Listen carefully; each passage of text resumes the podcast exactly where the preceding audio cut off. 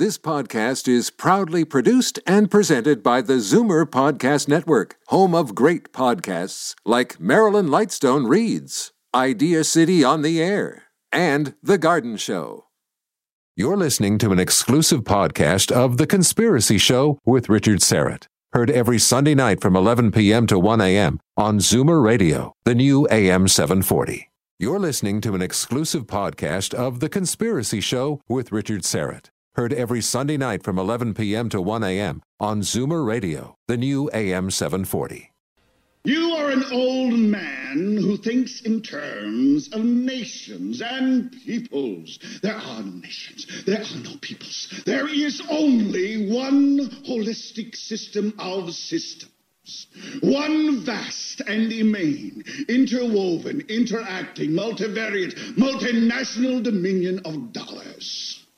And you have meddled with the primal forces of nature.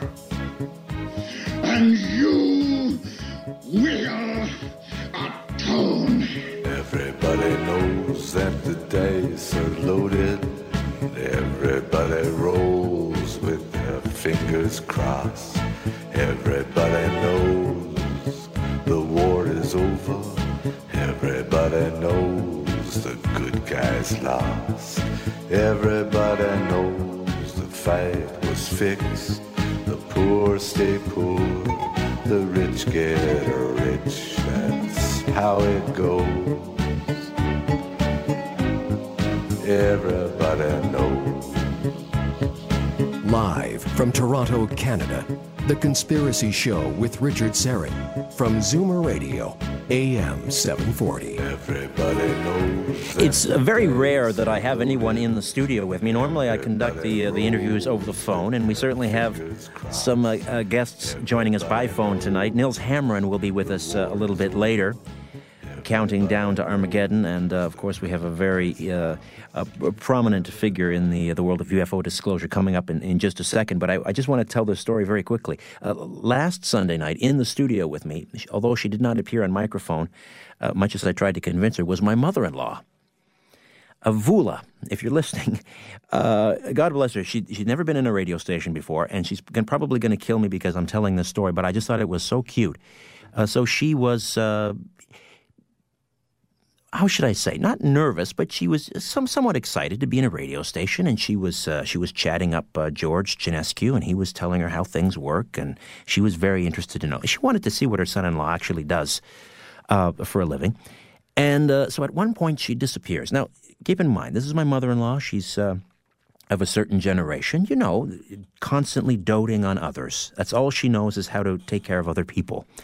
So she disappears for about what seemed like about 20 minutes. And the last thing that I knew she was going to do was she was going to go to the kitchen and get me a glass of water. So she comes back and uh, she sits down there, and I said, you know, Matera, that's Greek for, for mother. Would you like to go and, on with the microphone and say hello to anyone? And she says, no, no, there's no point. Both of my boys are in Florida.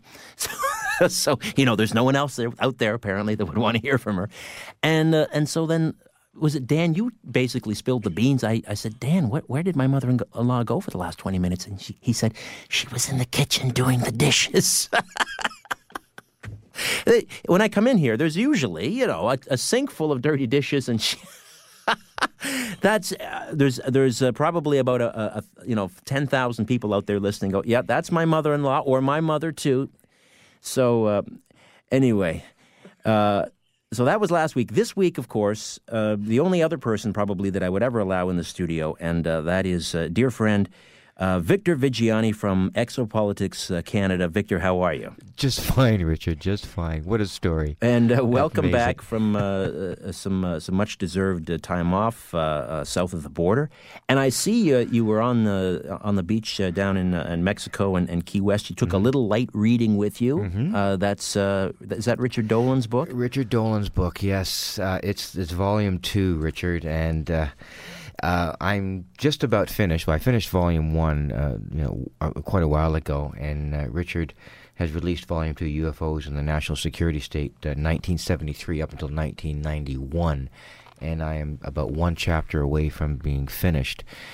And anyone who is at all remotely curious or interested in the UFO phenomenon has to pick up this book and read it, cover to cover. And once you do that, you will come to the understanding that if, let's say, a university ever wanted to uh, begin a course on UFOs, this would be the seminal book uh, that that would be on, on the number one on the reading list at any university anywhere in North America.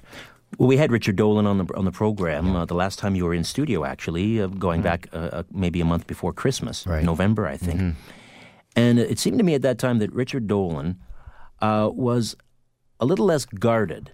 Not he, not that he's ever been guarded, but he was unabashed about.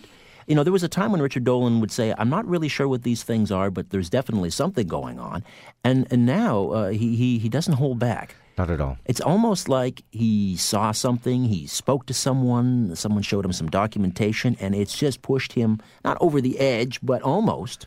Uh, to the point where he is absolutely convinced that what's going on in the skies is of an extraterrestrial nature. And I think if you look back even five to eight years, he may not have uh, been willing to say just that. In his current book, he has interviewed so many different people um, and close to the vest uh, whistleblowers, government people, uh, researchers and he's uh, he's completely convinced that this phenomenon is being not only covered up by by all major governments in the world, uh, but by major media. And actually, that's a, a, focal point of a lot of the stuff in the book to how he handles the way media is actually ignoring and uh, and putting this thing on the back shelf or attempting to, anyways.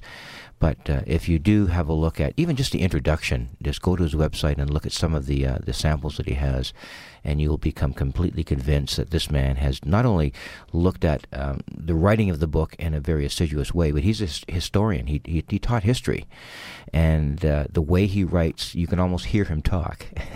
if you if you read a good book, you can hear the author talk. Right, that's, right. That's what Richard does, and it is a book of uh, unparalleled excellence, and I recommend it highly to anyone who's involved in a curiosity with this uh, with this UFO phenomenon. Victor Viggiani is uh, the director of uh, media relations for Exopolitics Canada, which uh, leads us into really what will be our uh, our discussion for the next hour.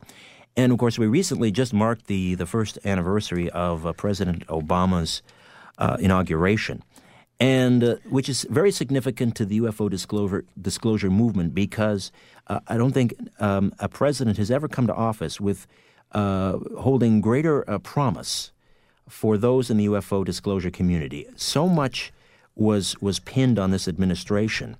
Uh, there was a feeling that because of some of the key uh, appointments that his administration made early on, whether it was uh, John Podesta, uh, who was part, who was uh, co-chair of the uh, the transition uh, mm-hmm. team, whether it was the the science czar John Holdren.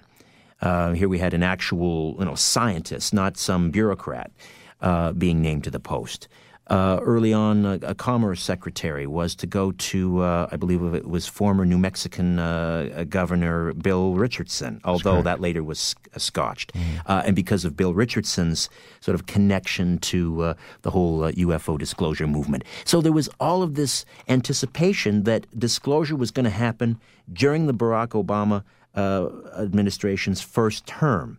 Now here we are, one year later, so it's time to, to sit back and I guess review and and uh, and, uh, and find out are we any closer to the truth? Are we mm-hmm. disappointed uh, with uh, with the progress that has been made? Are we are we heartened by it? And uh, to do that, uh, of course, we have to enlist arguably the world's leading advocate in in this area.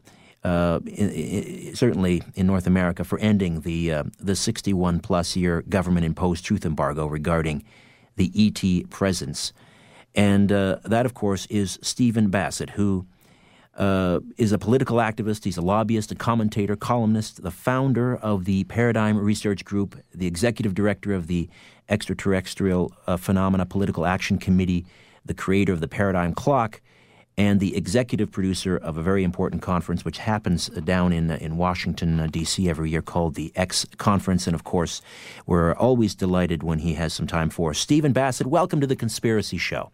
Richard, Victor, nice to be back with you. Nice to be on your new home, your new show. Thanks, uh, Stephen. Uh, so let me just ask you after sitting back and watching Obama uh, and his administration for a year, uh, are you disappointed? Uh, are you uh, uh, heartened by what has happened Re- with regards to UFO disclosure? Well, there's hardly anybody down here in the U.S. that's not disappointed with the last year politically. Um, and Obama and the Democrats have had a very difficult year, without question, on multiple fronts. And the, the, the disclosure process is a very complicated chess game that has been played now for some time, vigorously since 2000, and certainly since 2019. Uh, um, uh, forgive me, 1992. Uh, disclo- the, the window for disclosure really opens with the new elect with the election of 2008, and the reason is in a few words because it's a lot more complicated than this. But the, the fundamental reason was is that the the door opens uh, when the Cold War ends for disclosure because that was the principal barrier. That was the the fundamental reason why they were not going to break ranks internally on this. Too much at risk, too much at stake. I understand that. So the door opens, but but still they got to get it done. Uh, there's still a lot of, of of of issues that need to be resolved, and of course it has to be done in a proper way, so forth. And what happened was is that uh, when Bill Clinton upset George Bush and took over, he was not acceptable as a disclosure president to the to the military intelligence community. Uh, because he didn't have the clearance. He didn't have high enough uh, in, uh, intelligence clearance, as far as as far as I know. Is that correct? Well, the tech, it's not that simple. It's not a matter of clearance. Um, uh, the president is the president, and technically they they have all the clearance they want, but uh, he, they didn't like him. I mean, they they did not like the man. They did not feel he was uh, uh, uh, um, uh, somewhat uh, uh, in sync with the national security needs and so forth. And he just wasn't acceptable. It was very early still in the uh, in the uh, post obviously Cold War period, and so it wasn't a big deal. They did try to get him out of office. A huge effort was made to get him out of office, and that was not uh, coincidental with the fact that he was approached by Rockefeller, Laurance Rockefeller, uh, who wanted to move forward, wanted to get it done, and a significant effort was made to to out the issue, bring bring the records out, and, and for him to be the disclosure president. That was fought off, and he won a second term. Uh, to be followed by George W. Bush, and, and George W. Bush, though some may may or may not be surprised by this, was not not acceptable to the military intelligence community either. Uh, they didn't like him, and he was a real problem for them. And that dislike and breach grew and grew through the first term. So um, what we had was 16 years of two presidents who were not acceptable, and so I guess you could say that kind of swung the balance over to sitting tight during that period. But of course, the dilemma was is that the pre- the pressure on the truth embargo itself grew grew substantially during that period. Went international.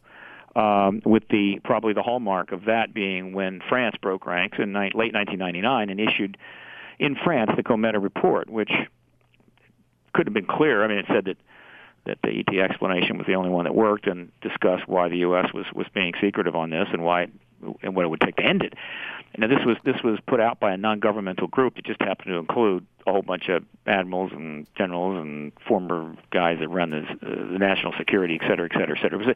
So it was essentially a diplomatic move to send the message that France was kind of irritated with the delay, and that opened up the door, opened up the you know, an avalanche of, of of other countries just coming in and starting to make their uh, uh, pressure known by releasing UFO files. France right. uh, was did that, and about 13 countries since then have done Stephen, you've you've set the table nicely, leading us up yeah. to. Uh, uh, to the election of 2008. So when we come back, we'll pick it up from there. But I am particularly intrigued. I don't know if we'll have time to pick up on this, but the idea that the whole Monica Lewinsky, the, the, the stained blue dress, that whole tawdry affair uh, was a deliberate attempt by the um, I guess those uh, guardians of uh, the the truth embargo, the UFO truth embargo, uh, to uh, to kick Clinton out of office, perhaps because of the efforts uh, of, of he and, and, and Hillary and in their communications with Laurance Rockefeller to bring disclosure about.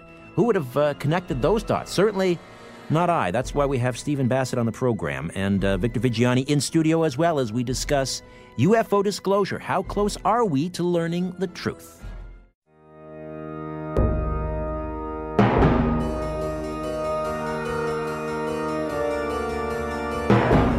President uh, Clinton was asked a question by White House reporter Sarah McClendon about why he didn't do something about uh, disclosure. And Clinton replied, Sarah, there's a government inside the government, and I don't control it. Passcodes, personal identification numbers, social insurance numbers.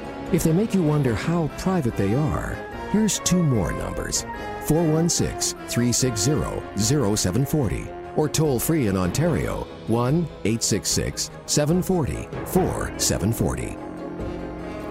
UFO disclosure. How close are we to learning the truth? Are we closer than we were, let's say, a year ago, or are we further away? Stephen Bassett in studio from the uh, Paradigm Research Group and Victor Viggiani in studio from Exopolitics Canada. Now, Stephen, I don't want to spend a lot of time on this because the focus here is, is Obama, but I'm, I, I can't let that comment pass without pursuing it because it's such uh, fa- so fascinating to me that uh, the, the the Monica Lewinsky, uh, you know, when, when when Hillary was talking about this vast right wing conspiracy, mm.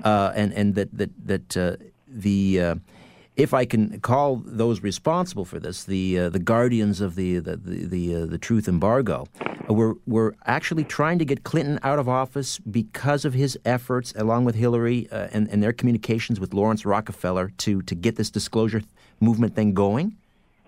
Let me clarify. I'm not saying there's a direct connection between disclosure issues, uh, the Rockefeller Initiative, and the Monica Lewinsky scandal. Uh, Clinton bought that on by himself, uh, and he had plenty of enemies and plenty of people who didn't like him. What I'm saying is, is that I have very strong suspicions that the the the breadth and scope of the efforts to bring him down, which were fairly dramatic, uh, everybody knows knows that across the board, heavily funded, that that those efforts were being supported in one form or fashion by individuals uh, within government, I suspect, um, would have to be within government, who were very concerned that Clinton was going to get, get get on top of this UFO issue and possibly move to disclosure. Now, how they assisted those attacks, I don't know. What role they played, I don't know. Uh, were they the sole reason for the attacks on? No.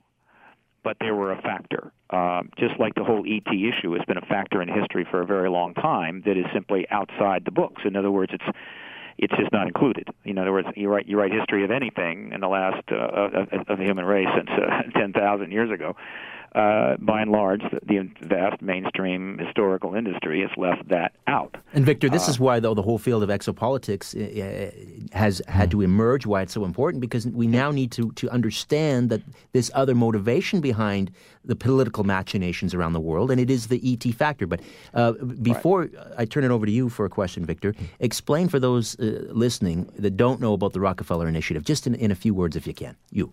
Yeah. Well, basically, my understanding of the the initiative, uh, and Stephen can sort of back me up on this, is there was a series of uh, almost 53 letters that uh, were exchanged among a series of people. Um, you're talking about uh, you know, press secretaries, uh, film producers, uh, political figures.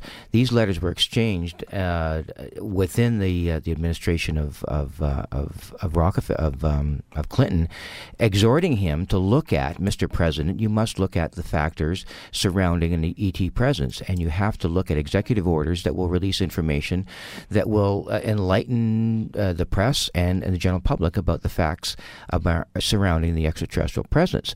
Now, Clinton, I know, was uh, through, I, I, guess, some some of the uh, the actual was it Jack Gibbons, uh, the the science advisor, and some of the other individuals who received the letters from uh, from Rockefeller, exhorting them to look have the president look at all this information, and it was pretty quickly turned away. And even Hillary Clinton was involved because she was kept informed about certain things that were going on regarding the extraterrestrial presence. And there's a lot of information that's coming out right now that she met directly with Rockefeller. And there is one thing that's just come open about uh, the open mind on the Open Minds forums that uh, during one of the meetings that they had, she was caught walking down a walkway with uh, with Laurance Rockefeller carrying a book of some kind. I know Stephen can probably enlighten us on this a little later on, but the whole Rockefeller initiative was motivated by uh, his his intentions to say, Mr. President, you know what the facts are, or you can have access to them. So let's move ahead with this and let's you know stop stop the stonewalling. And basically, that whole effort was shut down pretty quickly. Uh, let me elaborate. Uh, the Rockefeller Initiative is kind of the linchpin in the in the in the final part of this chess game. It's a key piece. It was added to our board at that time, and we're still using it. It's an important, powerful piece.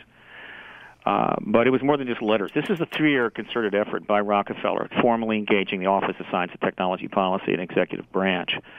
Uh, so it was a formal uh, uh, approach involving you know all the bells and whistles. It included meetings, uh, research reports. A book was generated. Uh, there were meetings off-site at the at the JY Ranch between Rockefeller, Hillary Clinton, and Bill Clinton. All of this has been documented. So this was, and it, and it lasted for three years. Uh, it went on for three years, and it didn't damp down. And the only reason it, it finally ended is because Clinton couldn't be the disclosure president, and there was going to be no cooperation from anybody outside of the executive office, which I'm sure they figured out. But whatever, they left behind a, a paper trail, and that paper trail is what Grant Cameron got a hold of in 2000 when he filed an F, a critical FOIA to, to the Office of Science and Technology Policy.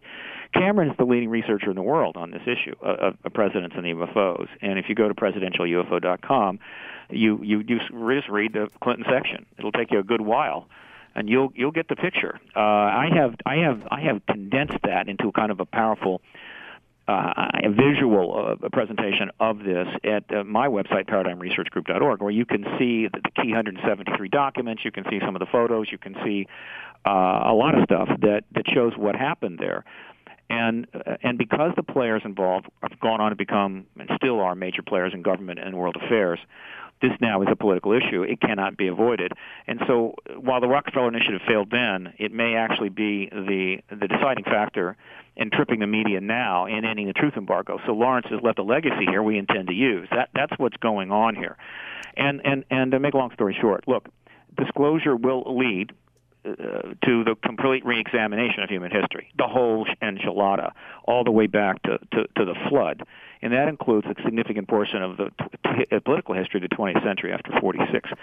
So, you know, historians are going to have a ball. ball. I mean, they, they've got a, a wonderful time ahead of them. It'll generate countless books of every form and manner. And so uh, I'm looking forward to that. It's going to be really fun. But a huge section, uh, portion of human history was was was uh, ghettoized. It, it was excised and put off to the side, and and now we have to reinsert it back in, and that's going to be uh, quite interesting to watch happen. But from the in the context, Stephen, of the the larger picture of how all of this, uh, you mentioned the flood going back in history, and I know that's a metaphorical reference, but in fact, that's that's true.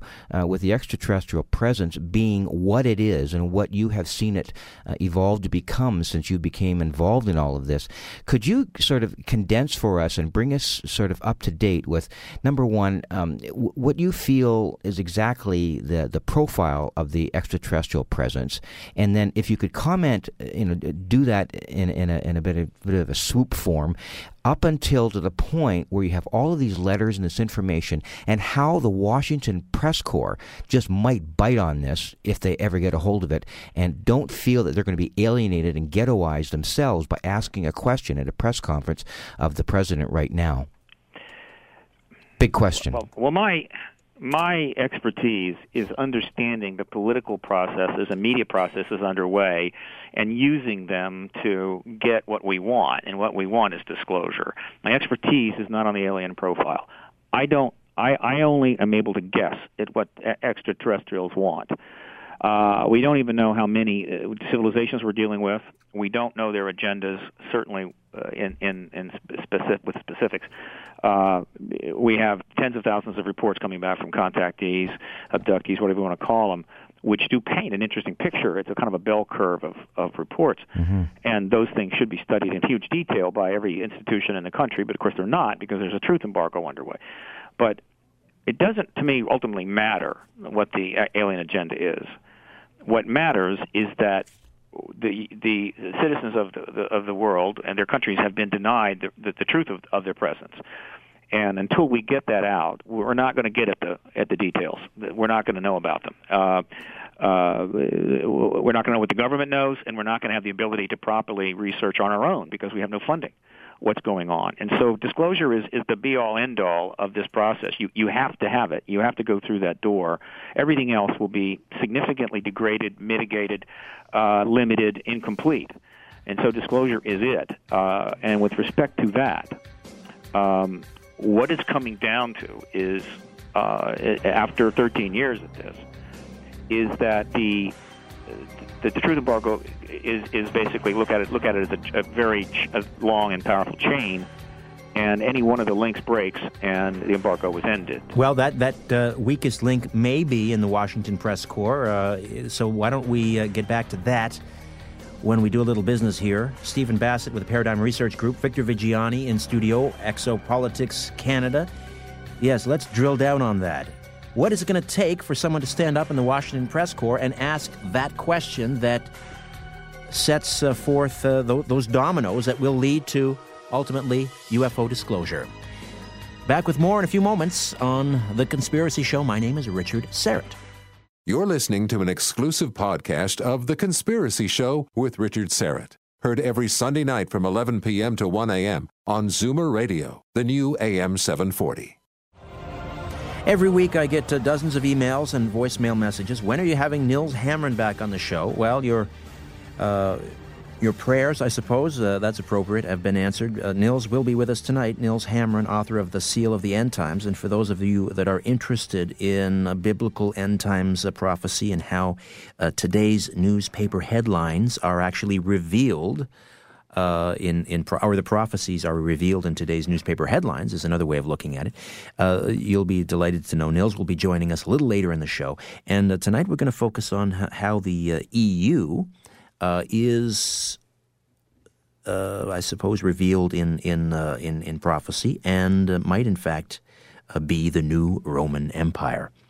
All right, back to the matter at hand, which is UFO disclosure, and how close are we? Now, uh, Victor, you were asking uh, Stephen Bassett about uh, the Washington Press Corps, and mm-hmm. obviously mm-hmm. that is that that's going to be one of the keys here. Uh, you had something in Dolan's book. well, yeah, the, the, the the whole idea, and I know that uh, Stephen's been throwing this stuff around for quite a while in terms of you know, the effectiveness or the potential effectiveness of of a, of a question that may come up in uh, in a press conference by the Washington Press Corps when they have Obama at their beck and call on one of these press conferences.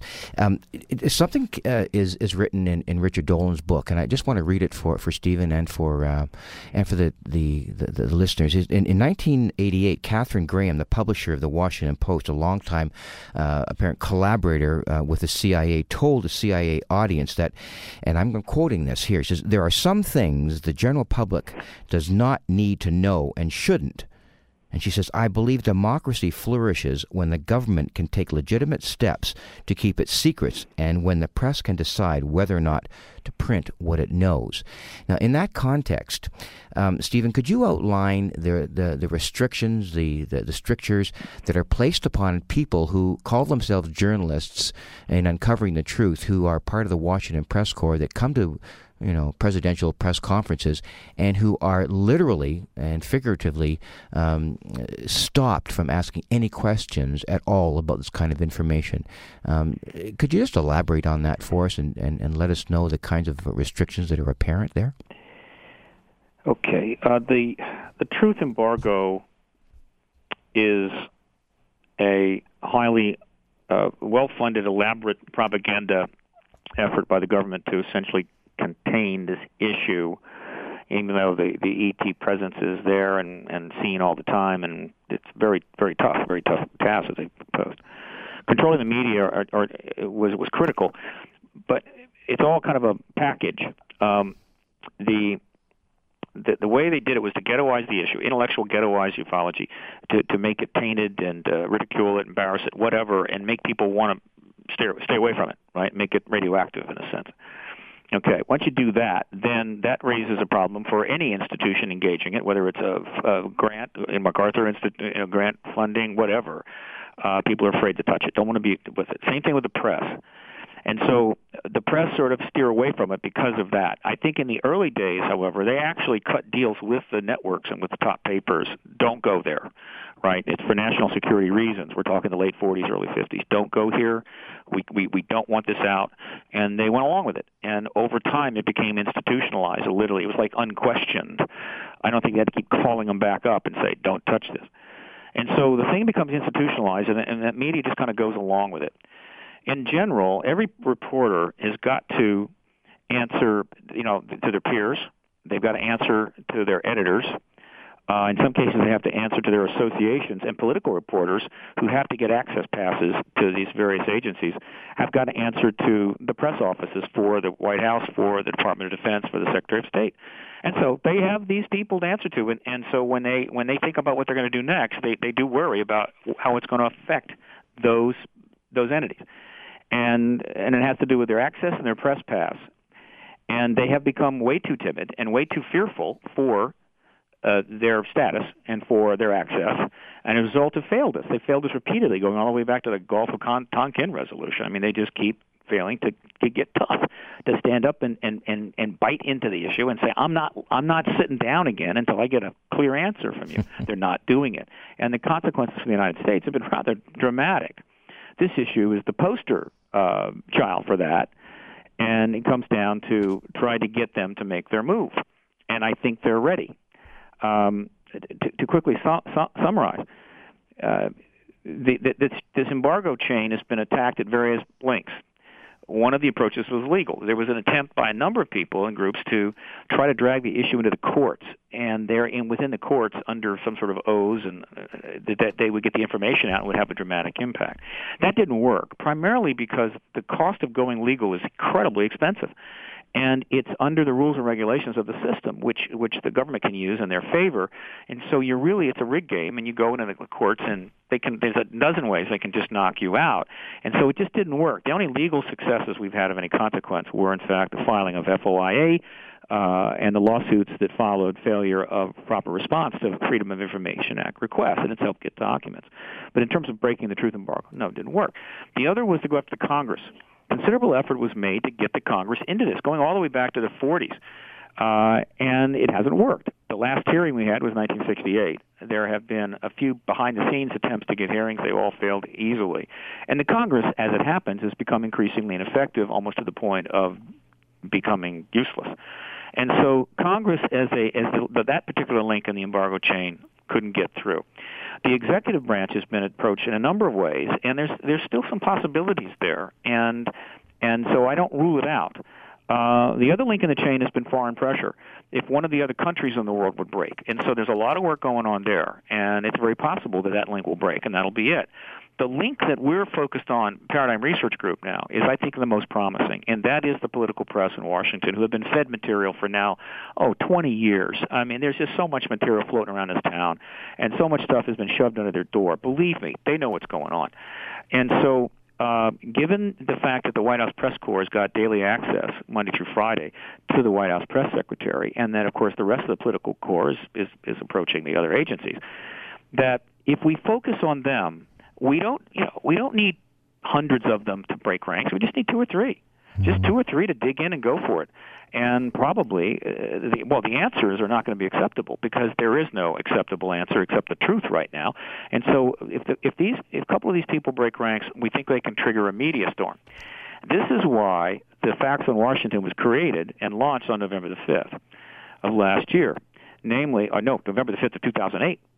Um, is we prepared the groundwork throughout 2008 by expanding the exopolitical uh, awareness worldwide, creating the Exopolitics World Network, getting the UFO issue into the presidential campaign down here. We succeeded there. And then uh, we launched Fax on Washington to start sending letters, like in the case of of, uh, of Jimmy Carter, uh, calling for disclosure, calling for hearings, calling for briefing, calling for amnesty for witnesses, calling for that technology. We want it out. And those went to the president-elect from November 5 to January 20, and then we directed all that same correspondence, based upon the talking points of faxonwashington.org, to the new president from January 21 to May 31st. We didn't get disclosure, not surprising, and so then we shifted to the final phase to go after, with all that preparation ahead of time, sort of softening up the situation, we go after the White House press corps. And since June the 1st, you know, a lot of letters, faxes, and emails are pouring into the press corps care of their association, the White House Correspondents Association. Single, single point, one fax, one email, one mailing address, uh, and they have yet to acknowledge they're even getting it. And and when the White House was asked about it, the, the White House press secretary was asked about it, he wouldn't comment. And so we've really got him backed up against the wall. Billy Cox of the Sarasota Herald Tribune has actually con- called them and emailed them specifically. Uh, what about this correspondence? They won't even respond to him. And so we've really got them in a corner here, and they know it. And so these letters, faxes, and emails are coming in from all over the world. I mean, there's no problem with that.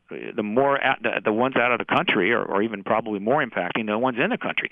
And at some point, some reporter is going to step up and say, we want to see this correspondence. Well, interestingly enough, they can see samples of it by just going to faxonwashington.org. I've got samples of the correspondence to Obama and the correspondence to the WHCA. It's all right there. Pretty interesting letters, by the way. My money would have been on Helen Thomas to be the one to ask that question, but I mean, would she be taken seriously if she would ask that question at this point? She's 90 well, years anybody old. would be taken seriously if they stuck to their guns. But you know, the, the White House press corps has lost its spine. When Helen Thomas challenged the, the the the Bush administration on the Iraq War, they cut her off. They didn't let her ask a question for two years, and the press corps didn't stand up. What the press corps should have done when they blackballed uh, Helen Thomas and made her sit there, is that they should have all gone on strike and said, "We're not even coming to this room." until you let her ask questions. They didn't do it. Secret Service can pull their can pull their press credentials, right? And, they, and, and you don't work in their, that town anymore. They're worried about their access to that room. But let me tell you, this issue is maturing fast.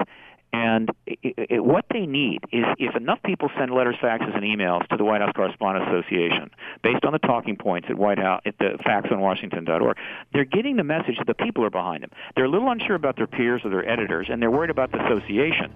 But if they, they, the people say, "Hey, we're behind you. Ask these questions," it's going to make them easier to do this. There's a lot to be gained. Big stories, breaking news, Pulitzer prizes is all there for them. And it may not be them. It may be the people covering the, the, the Secretary of State, the State Department, who may get up and say, "Look, uh, Mrs. Clinton, you've never, Secretary Clinton, you've never been asked about the Rockefeller Initiative. What happened back then?" All right. Why when we meet with him? when we come back to the phones, we'll go New Jersey, Rochester, Wisconsin, all lining up for Stephen Bassett as we just we talk disclosure. How close are we to the truth when it comes to UFOs? Victor Viggiani in studio. This is Richard Syrett. You're listening to the Conspiracy Show.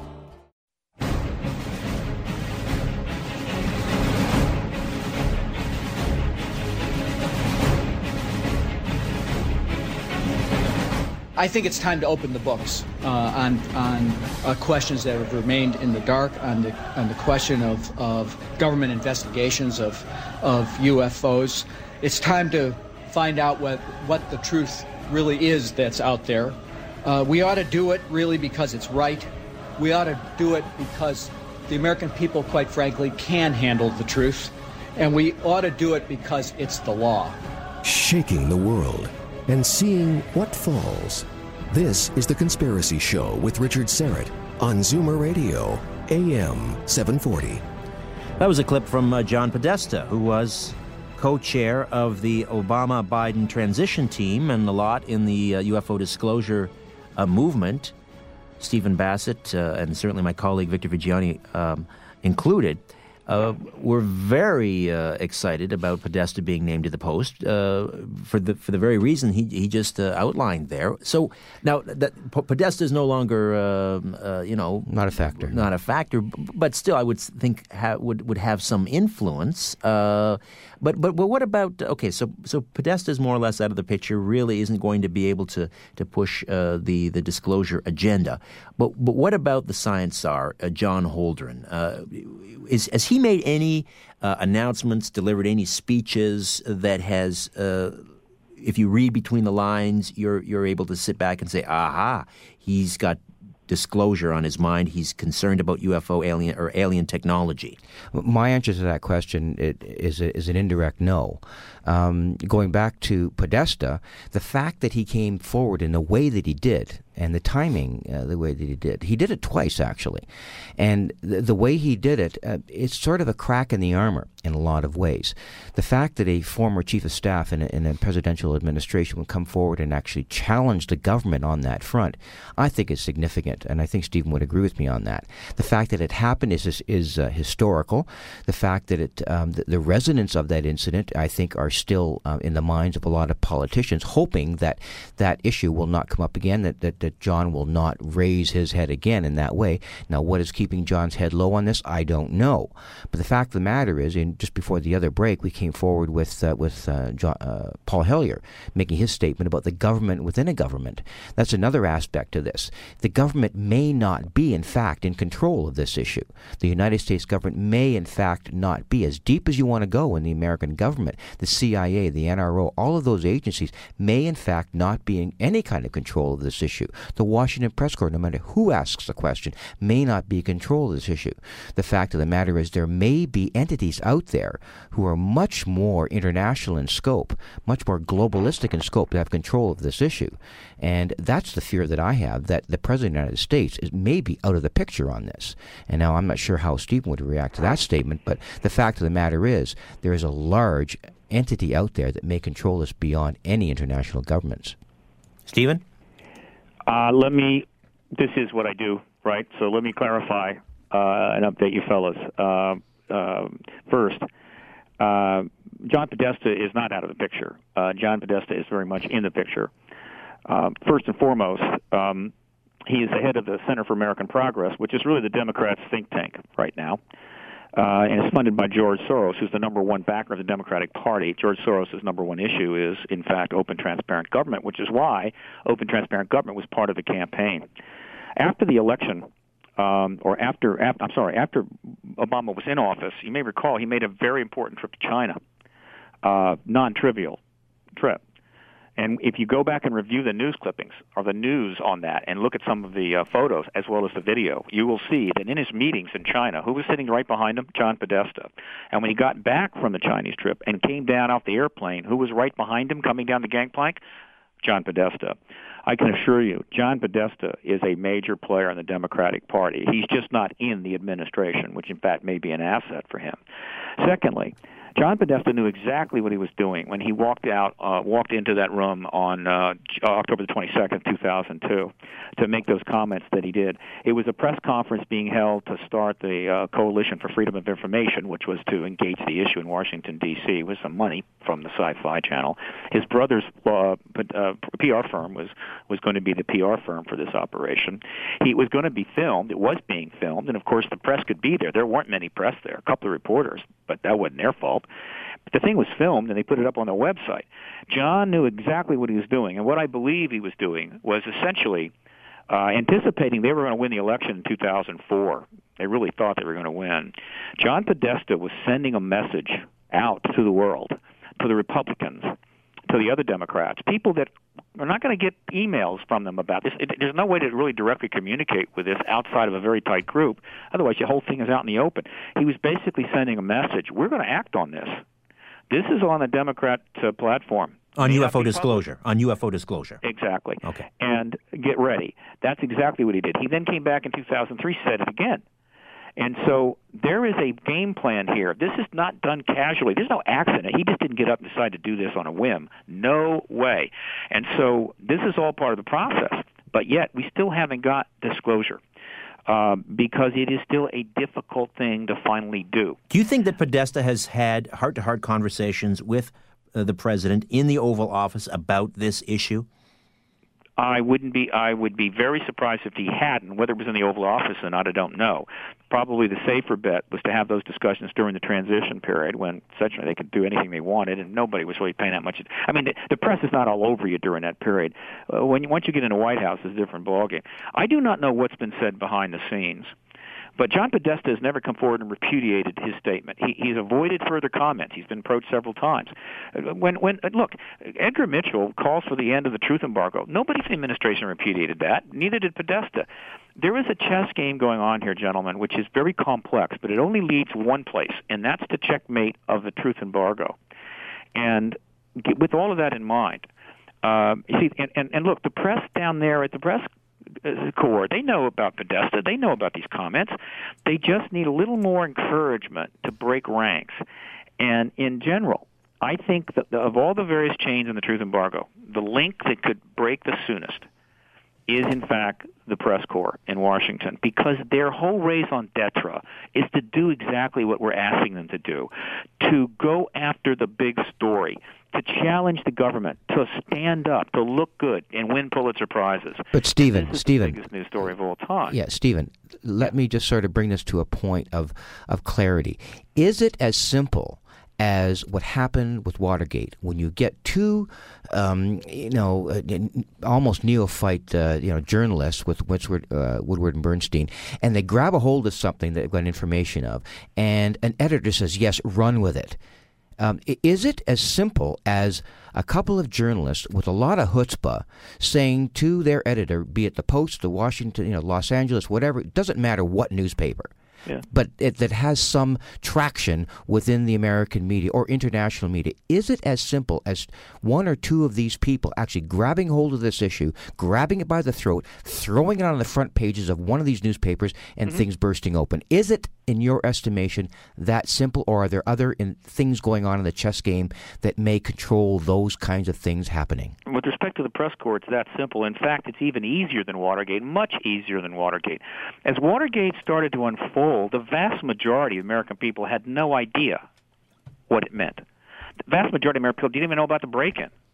All right, and uh, and so the particulars and what it meant was completely unknown. And so these two guys, Bern, Woodward and Bernstein, go out to sort of try to unravel this. And eventually, after a great deal of effort, they come up with enough goods to get a story train going. Of course, the New York Times was involved too, and boom, they they bring the president down. this is way beyond that. We got an issue here that's virtually known to every living person in the first world. The vast majority of people in the world know about the ET presence. This is, not a secret; never has been. The awareness of the subject is universal uh, the amount of material out there is vast. The whole thing has been proven. they don't have to prove anything. All they're going to do is trying to get the government to acknowledge the emperor is as naked as a jaybird. That's all they're doing. It's really trivial. Uh, and so compared to what Woodward and Bernstein doing, this is like cutting butter with a chainsaw. They just can't bring themselves to do it. And uh, but you know, um, at any moment, one one editor, one one paper, one whatever is going to say, "I want those Pulitzer prizes." Go ask about Hillary. Go ask about Panetta. Go ask about Richardson. Go ask about Edgar Mitchell. Go ask about Podesta. You know, these people are running the world, right? And and and they can't address an issue that they were involved in. You go, as I say, you go have a minor affair with a with a, a fling in Argentina, and ten thousand media descend on you and write a million words. But you engage the UFO issue with a billionaire friend in for three years, and it's like not a single question. So that's the truth embargo. Some people say we're all being diverted by this other crap, and that's why it's deliberate. And so they don't ask the real questions. They go after the silly news. That keeps us all happy. It's not that simple, and it's not that coordinated. They are all victims of the truth embargo, as are we. All right, let me uh, the president. Let me step away. When we come back, I promise we'll get to the phone calls. But let me just uh, go into this break with with with this. Uh, the the people that own the newspapers, the people that own the uh, the the means of production, the, the military industrial complex, the people that can tell the president, "I'm not going to let you find out anything about this." Aren't they the ones that are really ultimately uh, keeping the lid on this? Because maybe I'm going out to, you know, too far out on a limb here, but they're the ones that have this technology. They're the ones that are benefiting from this from this uh, truth embargo, and uh, they're not going to let uh, uh, the next Woodward and Bernstein write about this because they own it. I don't know. That's we'll uh, we'll noodle on that, and we'll come back and uh, continue along as we discuss UFO disclosure. How close are we to the truth? Victor Viggiani in studio, and Stephen Bassett joining us uh, by phone. To the phones we go, I promise, on the other side. You're listening to an exclusive podcast of The Conspiracy Show with Richard Syrett. Heard every Sunday night from 11 p.m. to 1 a.m. on Zoomer Radio, the new AM 740. Nils Hamren will join us a little bit later. We'll probably delay him by about 10 or 15 minutes, and we'll discuss a biblical prophecy. Is the European Union the new Roman Empire? And um, can it be found allusions to it uh, in uh, biblical prophecy? And uh, also, uh, of course, we have this um, unimaginable horror that's taking place in Haiti. And uh, I, you, you, can't ignore uh, when you do this type of show. You can't ignore the, the chatter out there, and uh, you can you can you can dismiss it wholeheartedly if you'd like, or you can say, well, that's intriguing. We should talk about it. Well, we're going to talk about it, and that is the speculation uh, that the, the, the, powers that be, the, some elite group has at their disposal, a type of weapon that could cause an earthquake, some sort of tectonic uh, weapon. I don't know, going back to the days of Tesla. And uh, the president of Venezuela uh, of course, who loves to call uh, you know the, uh, the, the current occupant of the White House, uh, no matter who it is, you know the devil, and and uh, but he, he says Hugo Chavez has uh, got, come forward and said that this is exactly what happened. That the U.S. tested a weapon against Haiti, and later they're going to use it on Iran. So we'll we'll discuss that, and we'll do so with Nelson Thal a little bit later. Right now, we continue to talk about uh, UFO disclosure, and I must get to the phones. You've been very patient, and we'll begin with Keith in Rochester. Keith, welcome to the Conspiracy Show. Yes, since I won't be on for that segment, you mentioned uh, high technology that might cause an earthquake. I'm holding here a book entitled Angels Don't Play This Harp by Dr. Nick Begich. Yes, yes. And uh, there is technology that uh, may be forthcoming. I wanted to advise your guests that you're putting way too much emphasis on the so-called good personalities of Obama and the Clintons. Without question, these people are corporate uh, Democrats uh, they're not the true liberals and progressives that they're made out to be. Even a progressive like John Podesta or a George Soros, because of his wealth, if these people wanted on their own, certainly Soros with his gigantic ego, if they had knowledge of alien visitations, it would have come forth already. Without bragging, because I was in the military, you probably need a torpedo like me to go into a place such as Wright Patterson, where supposedly the bodies from Roswell are kept but I would be riddled with uh, rapid automatic fire before I could get out of there. Um, if the if there are true secrets, you're going to need someone like me. Even though I'm very right wing in my thinking, but I believe that people ought to know if we've been visited. You're going to you would need someone like me just to go in and say, hey, I'm going to smuggle this stuff out. And uh, but uh, until you have that. Uh, thinking what Obama or even uh, Mrs. Clinton meeting uh, with uh, Rockefeller that's not going to get the job done. I also want to ask the obvious, referring to the 1951 movie The Day the Earth Stood Still with Mr. Uh, Michael Rennie there. Uh, the old proverbial, until the aliens land on the White House front lawn, you're, you're not going to have people believing. I have to imagine that uh, if these aliens really surpass us, they would want us to know of their presence. But I'm asking everyone to uh, keep a um, uh, a, realistic mind on this. There are no heroes out there. The Obamas and the Clintons are way overrated. Okay, Keith, and, I got uh, you. Listen, I got a lot of people waiting. I, I thank you for uh, your comments. There, there are uh, some interesting uh, points in there. let me follow up on that quickly. Is it possible that, that that Keith is correct, and this is to either Victor or Stephen, that Barack Obama, much, much has been said that that he is essentially a a he's Wall Street's guy. Uh, and so he might, in fact, be part of the problem and not the solution that you had anticipated. Very quickly, my comment on that would be, as I alluded to um, to Stephen a little bit earlier, that uh, my sense possibly is that the President of the United States and a lot of the key figures in, in political power are in fact out of the effective political loop on this issue, that there are other factors in control that we have no idea exist. Uh, I'm not sure uh, how Stephen feels about it, but that's kind of the way. Yeah. Stephen, is, is, Barama, is Obama in fact playing for the other team, and maybe you just don't know it? No, no. The problem, the gentleman is is off base because he's not. He's he's looking at it incorrectly. He's not getting the picture here.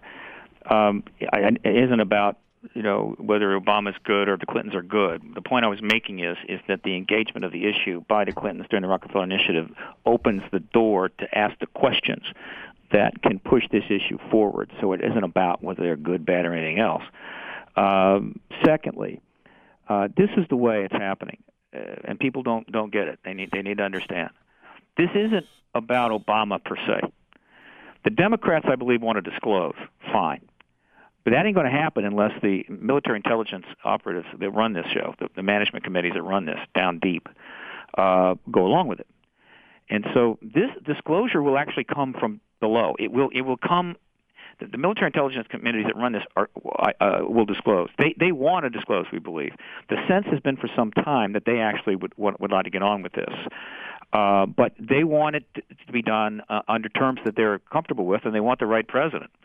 Uh, and that's the point I was making. Neither Bush nor Clinton were the right president for them. Um, the, this situation now is different. I think they can live with Obama. They could have lived with McCain or Clinton. Uh, they're they're and then given the amount of pressure that's on the truth embargo, they need to move ahead. And unless the president was wholly unacceptable, I think they would move ahead. And so what happens is they decide, okay, let's go. They then contact uh, or agree to meet with the Obama people, obviously privately, secretly, and the agreement is struck. Okay, you're it. You're going to be the disclosure president. That's the way it's going to work. And the people that are down there running the show are not evil Illuminati devils. I mean, they are the national security people that are in charge of defending the country. And they have felt for a long time that the ET issue needed to be sequestered for national security reasons. Uh, once the Cold War was ended, that equation changed. And over time, I think they shifted, I believe, towards pro disclosure. This is the sense that I have. And so they're not the enemy. Uh, but they are critical to the disclosure process. And yes, in past times, if a president wanted to know about this and were to knock on their door and say, "What do you know?" they weren't going to answer the door. Are they another government? No, the government is control of the ET issue. Right? The military intelligence complex and its secret world is part of the government. It's all one big whole. Uh, and so, yes, it's not like uh, there is another government in control. No, our government's in control. It's just that elements of our government, particularly the secret empire, are now cut off from the Congress and the president, and they're not being uh, they're not being oversought. There is not there, there's well, there's just not enough internal transparency, and so the whole thing has become very dangerous uh, um, uh, uh, essentially systemically dangerous, uh, institutionally dangerous. Not that there's evil people down there leading okay. it. Let me get... They do occasionally do some things which I consider to be wholly inappropriate. This is the way to look at it. And if you don't get the picture right, it's easy to rail against some part of it. Uh, and the reason people don't get the picture right is obviously the government's not issuing any statements about this. Uh, and you know the efforts to enlighten uh, uh, the people are only as good as the amount of access we have to the media. But I can assure you, if I can get on Larry King, I'll say exactly the same thing to his three million audience, and any other program. That, that we need to understand what's going on here. It's not about Obama having a burning desire to do this or what he knows. It's about Obama being reasonably acceptable to those who do run this issue so that when disclosure takes place, the president that they that they're comfortable with will be able to address the issue in a way they consider appropriate and handle the implications and aspects of the post-disclosure world. Stephen, I, I non-trivial matter. I hear what you're saying, but I have to, uh, I, I don't think I'm parsing terms here. But when when you're describing a situation where those people that are in charge of the disclosure issue tell the president you're going to be the one that discloses. That is de facto a government above an, a, a, government. So I would say that yes, there is a government above, uh, if you want to call it a shadow government. Uh, it's just it just can't. It's, it's just more complicated than that, uh, um, Richard. Uh, they have their world, all right, and with respect to their world, they uh, they they have a certain amount of power and influence, and so when they keep from the president or from the Congress certain stuff, that is them acting within their world. Does that mean they control the government? No. Does that mean they can tell the president to do anything he wants? No. It just means with respect to certain issues, they are in a sense kind of running the show. Okay, let me right? get. But let, they're not invulnerable and they're not necessarily uh, act. They don't believe they're acting against the government's interest. We need to reform the secret empire. There's no question about that, and that's doable. And one of the reasons why disclosure is so critical is the disclosure is probably the best chance we have to get into the basement of state and start to look at the entire national security uh, black world and uh, and and bring it under control and balance it out and okay. get it done right. Let's go to the Without phones. That, I don't think we can get down there. All right, let's uh, say hello to John in New Jersey. John, thanks for your patience. Yes, uh, thank you for ta- thank you for taking my call. All right, Um, go ahead. You're on the line Fire. with uh, Stephen okay, Bassett. Good, good. Um, I myself would love to see discl- disclosure. There's something inside of me that would love to hear this uh, um, exposed. But um, there's another part of me as far as the, the reality of how it would set into society. Um, this, I forget which one of your two guests uh, mentioned would go would change history all the way back, going back to the flood, and that I agree. And when you mentioned the flood, you have to you're taking into consideration the Bible um, from the history uh, or back then to the present. You're also taking into consideration perhaps Greek history, Roman history. What would, for example, what would the professors do in a university if they found out that their their divine, so to speak, subject is not number one on the list of importance in a university? You know, this is these are not the people who actually seeded civilization. It wasn't the Egyptians, Romans, or Greeks, but now we have another another party involved. I'm just giving you one example to show you that just within the university complex, everything would be turned upside down. And when so that when Podesta says, "I think that the American people can handle it," I disagree with him entirely. I don't think they can, unless unless you want some sort of revolution. If you want some sort of revolution, yes, then you announce a disclosure and you see what happen. You see what the world will bring to you. Um, if you don't want that and you want something secure that's going to, where the people can accept it, I think you wait to the point until the military can actually combat the UFO presence. And when they can militarily combat them, then you make the announcement. All right, John. Listen, I, I, I, hate to rush you along, and I thank you for the call, but I want to get uh, a few final words in here from my guests before we move on. But uh, but thank you uh, for your points, uh, Victor. Did there's you want to? Ab- yeah, there's absolutely no question about it.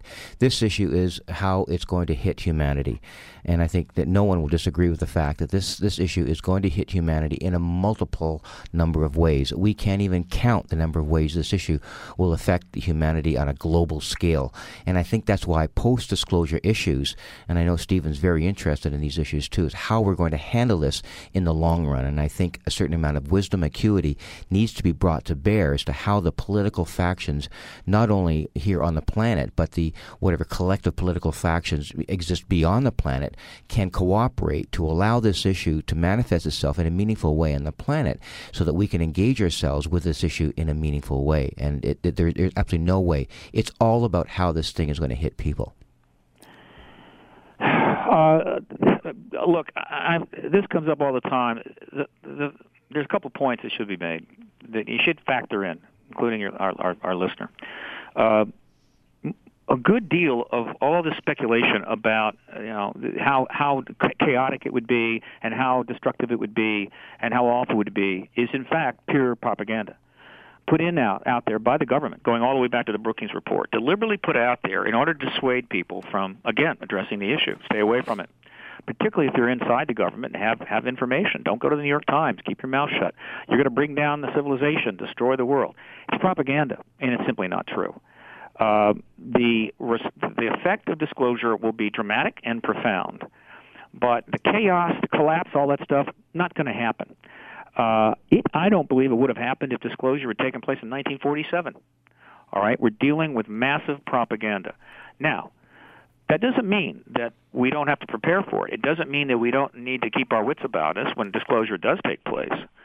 But uh, the, this idea that we have to wait for what? Uh, if we're going to wait for us to be able to defend ourselves against extragalactic civilizations, plan on waiting for several thousand years. Mm-hmm. Uh, secondly, are we going to wait until we get our act together here and we all become peaceful, you know, you know, and love each other and the, the war is ended? Forget it. Not going to happen. Uh, worse, it's going to happen regardless.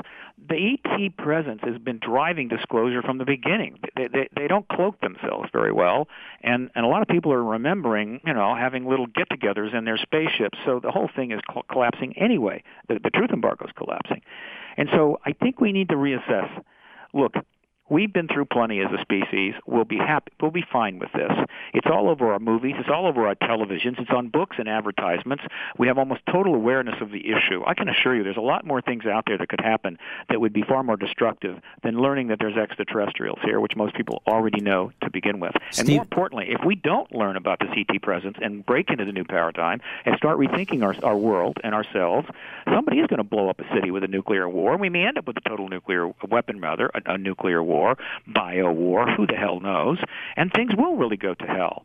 And so it comes down to look, either we're here to learn and move forward, or we're here to hide out in the closet and be scared. And being scared and hiding in the closet never got any civilization anywhere, anyhow, anywho. And so let's just grow up and get on with it. All right, and stop making excuses for why we can't handle the truth. I, I think we that told us we can handle the truth because we can. I think we can, Stephen. But here's my my concern: is and, and again we're into the realm of speculation, but that's what we do. Uh, sure, it's all speculation yes. for now. So, but the people that might have this technology, alien technology, at mm-hmm. their disposal. They back engineered it. They they're they're making use of it. They right. have it. They want to hold on to it. They don't want the rest of us to have it. They're willing to kill for it. Maybe even a president. Isn't You're making an assumption that's not true, Richard. They they they have this technology. It has been sequestered. It has been sequestered because the truth embargo had to be maintained. Uh, obviously, they were interested in its weapons possibilities, no question about that. But the people inside government, down in the military intelligence complex, are fully aware of melting ice caps, holes in the ozone, and, and millions of people dying every month from lack of food and water, and the threat of terrorism due to the asymmetric realities of this world. They know all of this threatens America's future. Uh, they they know the implications of this technology as well as we do, and I think that the majority of them, with some I'm sure exceptions, that are opposed for various reasons would like to see this tech out and, and, and part of our world. Um, again, we have the secrecy and the truth embargo being maintained for so long, and other actions by government has generated a very high level of distrust and cynicism amongst people.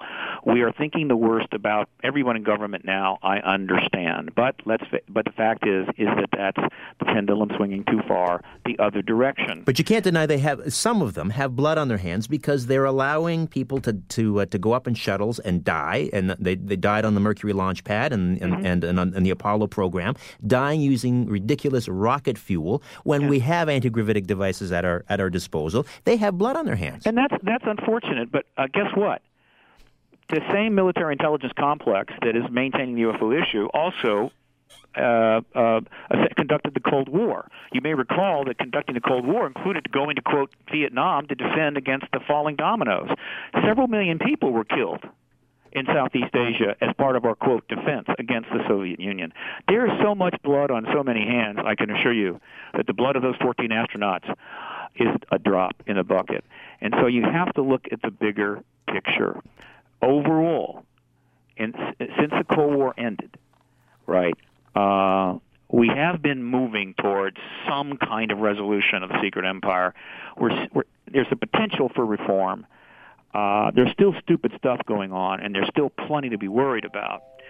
But the door is opening for us to really make a difference. The, the UFO issue is probably that door. It is there for us. We need to pass through it. We need to get this done. Once disclosure is done, it can't be undone. And therefore, everything else that we think about doing will be thought about in the post disclosure world. And the ET reality, are, are the, the, the fact we're not alone in a galaxy, will in fact be a factor in our thinking. It could change everything. Stephen. It will change everything, but we got to get it done. Stephen Bassett, ParadigmResearchGroup.org. Thank you for this.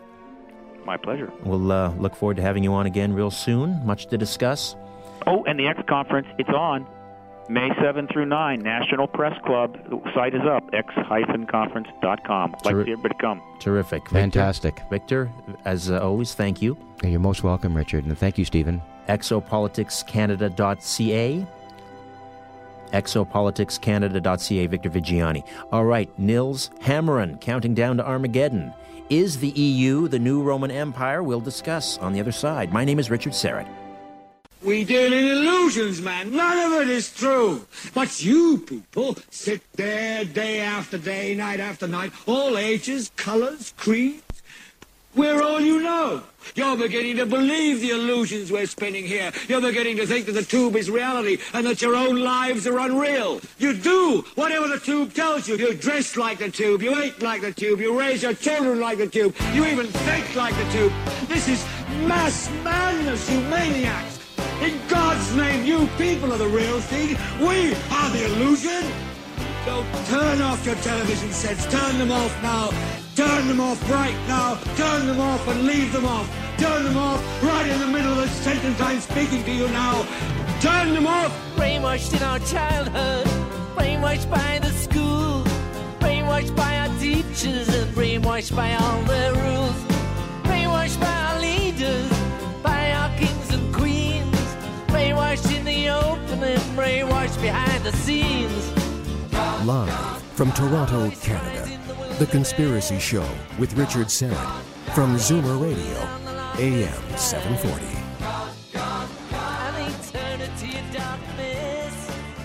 The website is richardsyrett.com. Let me spell the last name because there is confusion. S Y R E T T, Richard Syrett, S as in Simon, Y R E T T dot com, richardsyrett.com. And uh, there you'll find out uh, all about what's coming up on the program, including tonight's show. And if you uh, if you're on the homepage, and for example, you just click on uh, tonight's guest's uh, name, Stephen Bassett, that'll take you to his website. Victor Viggiani, that'll take you to his website.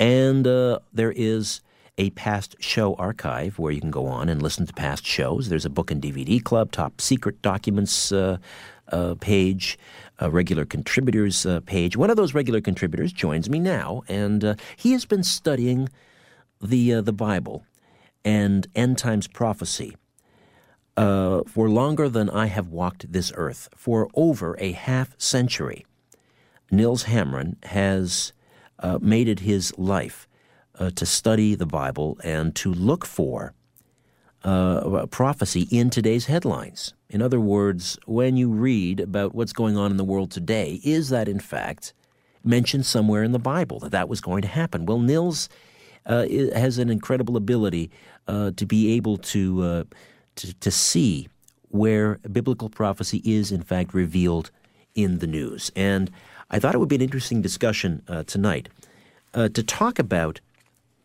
uh, the European Union uh, and whether or not it is uh, revealed in the uh, in, in, in biblical prophecy, and further whether it is in fact the new Roman Empire, because there is a lot of speculation uh, that uh, the EU model of the world, all of these independent countries coming together and then having one parliament and one constitution and one uh, uh, uh fiscal policy, etc. This is going to be the model that we're going to see around the world. in first in Europe, then in North America, and then a Pan Asian uh, community, and then a Pan African community, and then all of these blocks will merge, and there will be, in fact, one world government. but the model, the architect, uh, is in Europe. So, that having uh, been said, let us welcome, without further delay, the author of The Seal of the End Times, Mr. Nils Hamren. Nils, good to hear you again. How are you? Richard Syrett, I am fine, and uh, it's good to hear your voice again, and uh, you're running a fantastic show up there. Thank we you. We are uh, down here in uh, New Jersey listening to you, even from that great distance to uh, Toronto. It's a, a, powerhouse station. That's uh, to be sure. Great. All right, fantastic. Nils, the uh, the EU. Uh, is it in fact, uh, to your thinking, your research, does it indicate that it is the new Roman Empire? In my research, I would say my answer would have to be it is the half-formed uh, Roman Empire. We are moving from the European Union into what will be called ultimately the Pan-European Union. And that will be taking place, in other words, the target for this formation of the Pan-European Union would be May 1st, 2015. Where do you, how do you arrive at that date, May 1st, 2015? Well, it, this gets to be a very convoluted story, but uh, you have to know certain things that went on in the Second World War to have any idea or any concept of what will be happening in the future.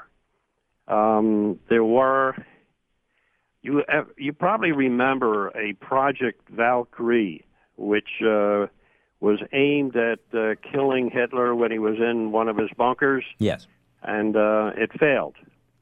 Now people don't know much about that situation, but Hitler was only about five feet something within five feet of the actual explosion. He took a pounding on his chest, and a bronze plate in his chest broke.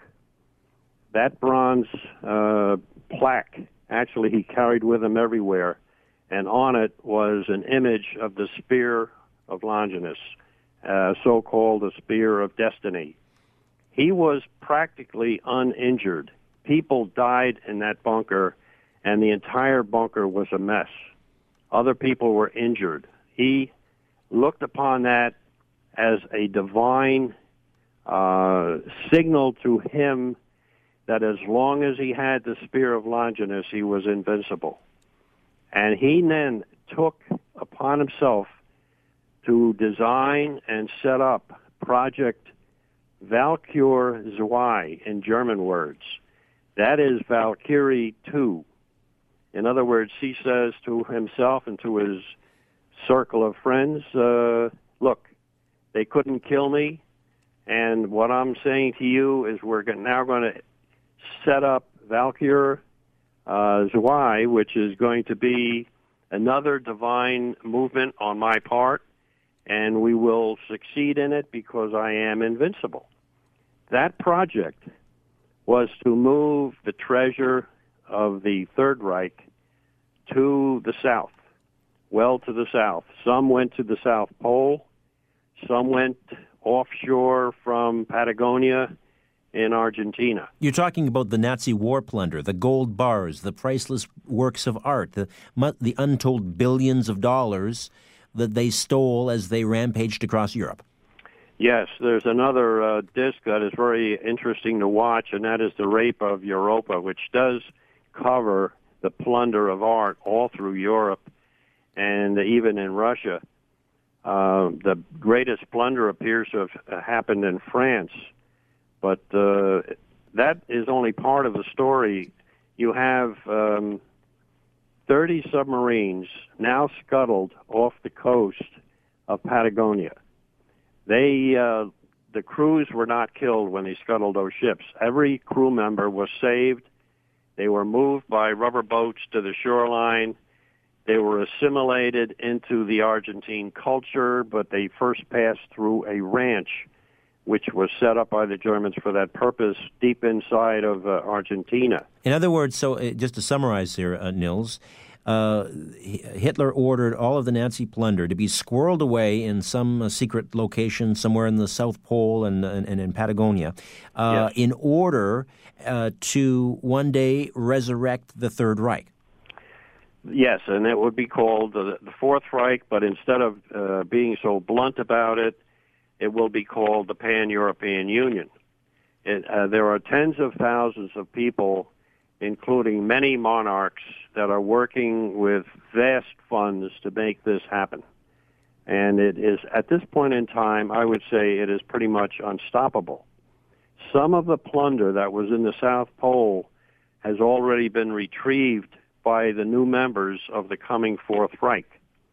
And that uh, some of the uh, items included some extremely rare uh, pieces, and one of them is again the spear of Longinus. That spear, uh, the original spear, not the copy, was actually brought to Metairie, Louisiana, to a person by the name of Colonel Howard Bickner. Just to, and just to recap, the, the spear of uh, destiny, as it is also called, was the spear that the Roman centurion used to pierce Christ's side while during the crucifixion to make sure that he was he was dead. Uh, right. And this this spear uh, supposedly uh, holds within it uh, uh, incredible occult power. Whoever wields the spear, people like Charlemagne and uh, uh, um, I don't know if Napoleon had it, but uh, Charlemagne and and and um, no, Napoleon never got it. Okay, but many of these these leaders that had the spear were almost invincible in battle. That is correct. Okay, so now the information that I have about that spear came largely to me from Colonel Howard Bickner.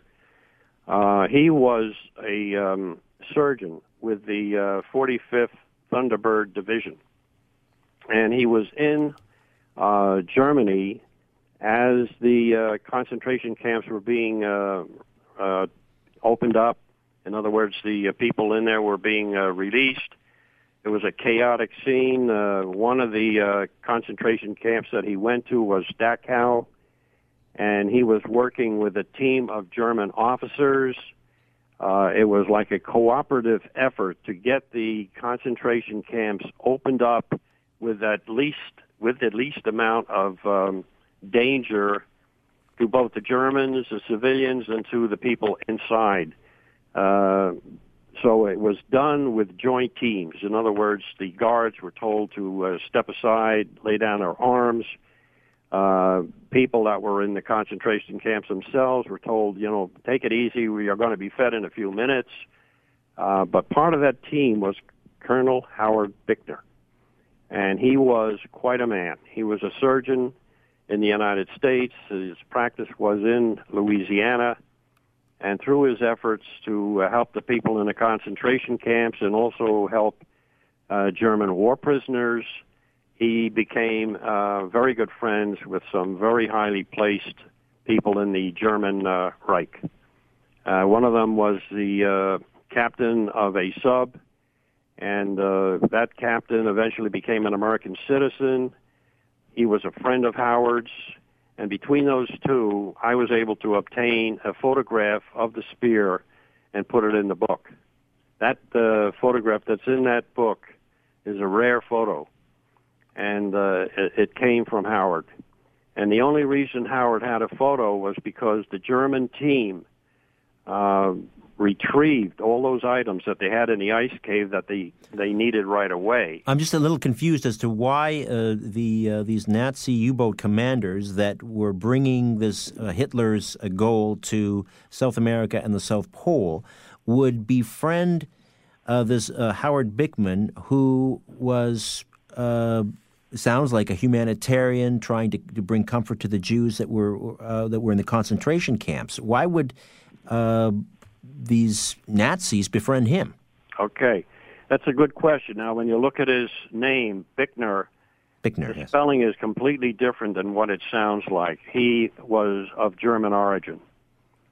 Uh, I wouldn't be surprised if he spoke uh, very good German and had uh, German relatives in Germany.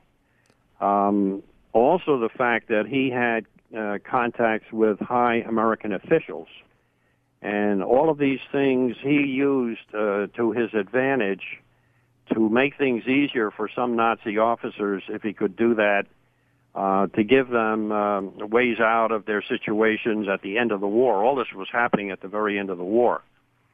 And um, he uh, kept his word. If he said something to uh, somebody, uh, they felt that they could trust him. Maybe he uh, was one of the few people they could trust. And he uh, he played that to the hilt because he felt he was able to do his work better with their cooperation as well. Okay. All right. So it Yeah. was a two-way street. Uh, so the, uh, the the Spear of Longinus uh, then resides in Louisiana, and uh, so how does that figure into the the reemergence of the uh, the Third Reich now to be called the Fourth Reich or the Pan American or the Pan right. Pan European Union? Good question. The central power in uh, the Third Reich was the uh, Circle of 13.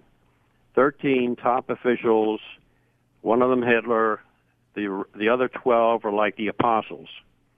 And they had at the core of their membership the Spear of Longinus.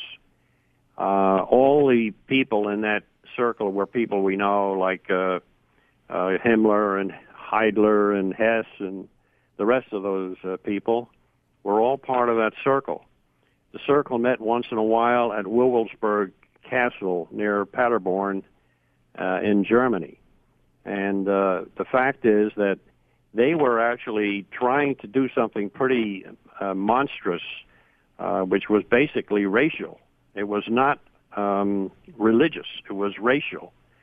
And they were uh, out to eliminate what they considered inferior people in the world, and this is going to be a very similar replay with the Fourth Reich. Some of the principles of the Third Reich are going to be imprinted on the Fourth Reich. And that is why Christians will be under attack. That is why people that are even agnostics will be under attack because they don't fit the racial profile. In fact, while they were doing studies in Germany about racial profiles, they favored the Nordic race because they would take measurements of people's skulls, eye socket locations, and all kinds of things to find out what are the characteristics of the ideal race so that they could uh, further their cause. And uh, they had a high regard for the Nordics. They felt that they were um maybe the best uh, example of human existence. I don't know. I happen to be of Nordic extraction myself, so I don't think that holds much water. All right. anyway, Let me just uh, remind, uh, know- just let me remind uh, listeners, uh, Nils Hamren is with us. Seal of the End Times is the is the book, and uh, we're talking about biblical prophecy, and much has been made sort of the comparisons between uh, the uh, the, uh, the the Roman Empire, the new Roman Empire, uh, and the European Union, uh, and uh, well, Nils, the, you, in- I, the I just information, Richard, that Yes. I'm trying to get across here came from the sub commander and some of the German parties, you know, that actually were part of the original Circle of 13. okay. So th- these are pretty despicable characters, obviously to say the least. I mean, these are the these are. Um, They were top drawer German uh, officials. Nazis, right? Well, I don't know. I, And- would, I wouldn't use the word top drawer, but uh, yeah, we're talking about pure evil here. Absolutely. Now, the thing is, one of them became an American citizen and had actually maybe recanted much of his earlier, uh, you know, life and, and just decided to go on. I do know that Howard Bickner was not necessarily a strong Christian. He was just like a humanitarian. And he saw things in, in the eyes of a surgeon. He was a very, very advanced surgeon. In fact, he was uh, uh, the uh, surgeon of the entire uh, infantry regiment that he was in, and uh, a very skilled man. He had written 200 books on surgery, and he had contacts all over the world, and uh, he wrote papers, and people uh, respected those papers. But he was really interested in what is going on with Germany, and he looked upon it as his Germany. And that is one of the reasons he cultivated friendship with these German people he ran into when he was doing the concentration camps. Now, what he got from that was none of them had given up. In fact, the whole Third Reich was more or less just the foundation of the Fourth Reich. Well, it's it's it's interesting to know. This is a. Uh, I'm pretty sure this is pretty much based in historical fact. The the at, at the close of the war in Europe, anyway, the the German army surrendered, uh, but the actual the Third Reich, the the Nazis never really did. Uh, the chancellor who, re, who who replaced Hitler, and when he after he took his life at the bunker, never signed a surrender document. So in effect, the Nazis never conceded defeat. No, they just sort of disappeared. They moved their base of operation. Yes, basically. Now, to look at this whole thing with a, a broader stroke, uh, by the way, these Germans were only in uh, Louisiana in the U.S. to meet with uh, Bickner and to show him the spear, which he had never seen, and to let him hold it in his hands and so forth and get a very good photograph of it, and to do that. And uh, they were there for about three days, and then they went back to uh, Austria, taking the spear and all the equipment that they had with them. And of course, it was easy for them to travel in those days because uh, borders were wide open. You could do anything you wanted.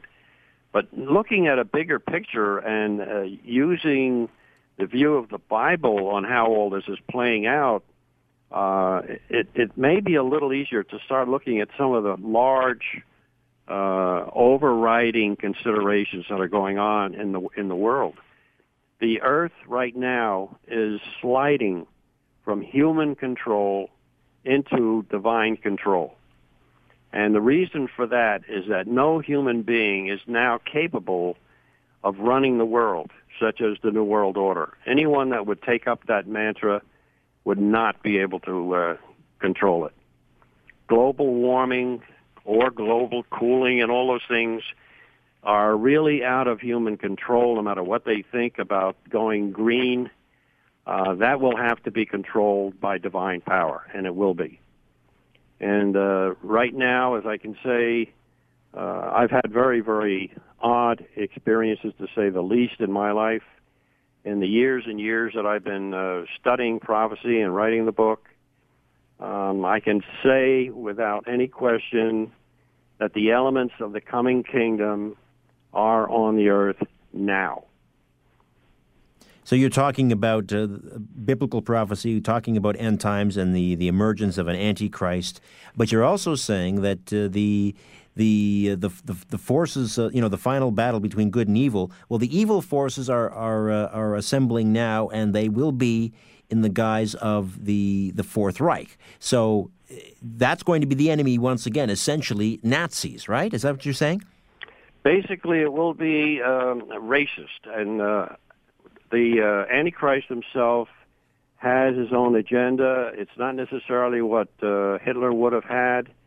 Uh, the Antichrist, of course, is very aware of the forces for good, and this changes the uh, the matrix a little bit. Okay, but let's get to the May fifteenth, two thousand, or May one, two thousand and fifteen. You're saying that this will be the will mark the rise of this Fourth Reich.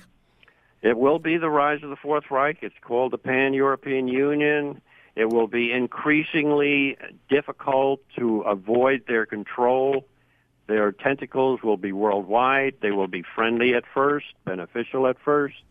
They will be uh, helping people with health problems. They will be solving complex electronic problems. How do you uh, handle money between all these different countries and different uh, societies? But- How but- are we going to handle uh, people dying of diseases? Why aren't these uh, diseases being addressed? You know, But Nils, listen, I'm I'm not a huge fan of the European Union just simply because I believe in the nation state. I don't like you know the idea of of uh, Canada merging with the United States either. But it's one thing to be you know to to uh, oppose that sort of a major trading bloc, and another to suggest that the EU is going to uh, transform into this pan-European thing, and then from there become essentially a fourth Reich. I mean, you're not at all, at least I hope you're not, suggesting that, uh, uh, let's say, for example, the Prime Minister of the UK, uh, Gordon Brown, or some of these European parliamentarians are are uh, are Nazis. That's not what you're saying, is it? I hope not.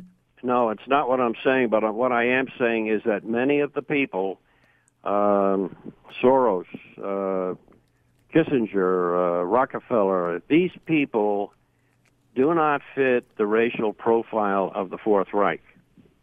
They will not be moving into positions of power in the Fourth Reich. I think I alluded to this once before on another show. Right. Um, what we're moving, what we're seeing now is the selectivity of what is to be, and it's not what a lot of people think. Ah, in other words, the people that we, we often think of when we think about uh, you know the globalists and the New World Order, and uh, yes, Kissinger's name comes up, and the Rockefellers. In other words, those people that the conspiracy theorists that think those are the ones that are going to be running the show are dead wrong because, as you say, you know, Kissinger doesn't fit the racial profile, and a lot they're of them. in, they're in for for one reason, and that is the money and the power and the privileges, and that does not put them in line for the pan European Union. All right. So again, uh, can you quickly s- just tell us how you arrived at May one, two thousand and fifteen, for the emergence That- of the Fourth Reich? That came from the very mouth of one of the members of the Committee of 13. Okay. And that was the sub commander who was aboard the U 530 going down to the South Pole, one of 30 submarines. Uh, he was not in command of that submarine at the time. He was just given a token duty, and that was to be in charge of torpedoes, and I don't believe they had any torpedoes on board. Their main thrust was to move 50 personnel, German personnel, to Patagonia, and later to offload uh, several boxes of highly valuable uh, items at the ice cave. It took them 19 days to offload that equipment because they could not find the ice cave. And recently, and when it was retrieved, those same items were retrieved in 1979. Um, it only took them uh, two hours to locate the ice cave. All right, Nils, um, got to end it there. I've got um, another important matter to uh, discuss before we close the lights here on the Conspiracy Show. Uh, we'll have to pick this up again on, on another uh, show. I, I think we basically got the gist of it, though. Good. The the emergence of the the Fourth Reich. I would want to just let one last thing hit your audience, uh, Richard, if we could, and that is that we are so uh, imbued with the idea of UFOs. Uh, the Bible uh, speaks of vehicles that look like UFOs, but they're actually cherubim angels, and they travel in a vehicle that looks or sounds like a wheel within a wheel. Uh, we don't know they're cherubim angels until, until you actually study the Bible. Ten chapters away from where it is mentioning that the uh, the uh, cherubs are actually coming to the planet from time to time, it finally states 10 chapters away that they are cherubim angels. All right. Well, I, you and I are of a like mind on that. I, I, I, I simply think we cannot ignore that uh, possibility uh, that we were talking about uh, a demonic or angelic uh, entity when we're talking about UFOs. That's probably not uh, someplace I would go with Stephen Bassett. I don't think he'd be receptive to that. However, Nils, thank you for this. We'll uh, talk pleasure. again soon. My pleasure, Richard. All right. Seal of the End Times. We'll um, pick it up on the other side with Nelson Thall talking about uh, tectonic weaponry and whether the horrific situation in Haiti was caused by such a weapon.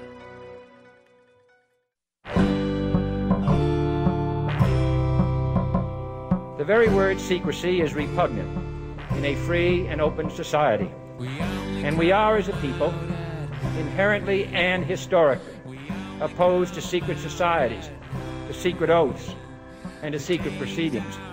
Don't be afraid of the dark. The Conspiracy Show with Richard Syrett from Zoomer Radio, AM 740. To talk to Richard, call 416 360 0740 or toll free in Ontario at 1 866 740 4740.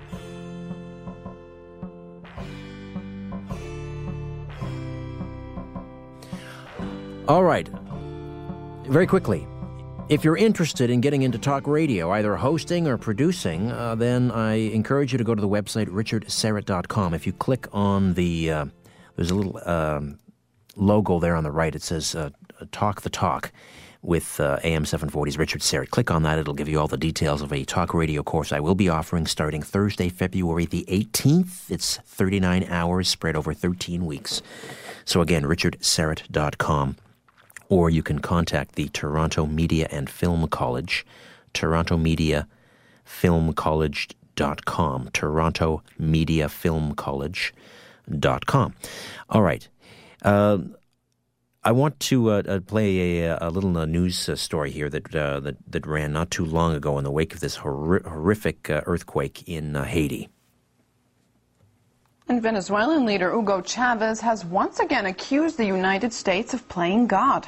But this time it's Haiti's disastrous earthquake that he thinks the U.S. was behind. Spanish newspaper ABC quotes Chavez as saying that the U.S. Navy launched a weapon capable of inducing a powerful earthquake off the shore of Haiti. He adds that this time it was only a drill, and the final target is destroying and taking over Iran. The existence of a tectonic weapon has never been proved, but its use is often suspected by conspiracy theorists. For example, the leader of Georgia's Green Party accused Russia of being behind an earthquake on Georgian territory in 2002. All right. Uh, well, not surprising uh, comments from uh, someone like Hugo Chavez. Uh, he's either the devil uh, himself, or he is, uh, well, depending on where you sit, he you might believe and he's entirely right. Now, coincidentally, not coincidentally, my poll question this week on richardsyrett.com uh, reflects that possibility. Did a directed energy weapon such as HAARP cause the killer earthquake in Haiti? Now, we have the, uh, the death toll uh, in Haiti, in the Port au Prince region alone, topping 150,000. This, of course, after the, uh, the 7.0 Richter scale quake rocked this impoverished uh, country back on January the 12th. Now, uh, this is a, a very delicate situation. It's a we're talking about unimaginable tragedy. Uh, yet the the rumors persist out there, and there is some research to suggest that such a weapon might exist. But I think when we do a show like this, we simply have to go there. We have to ask that question: Is it possible such a, a technology uh, could exist, and was it wielded against uh, Haiti back on Jan 12?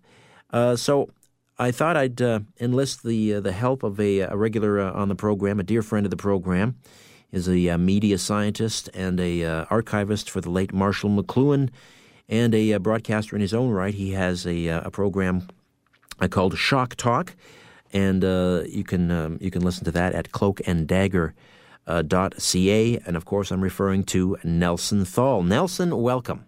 Hey, how you doing, Richard? Great being back. Uh, thanks for joining us. Well, let me. We don't have a lot of time, but let me ask you: Is this is Hugo Chavez off his rocker? I mean, is, it is it possible that that uh, this type of energy or this weapon uh, could exist that you could cause an earthquake with something like HAARP?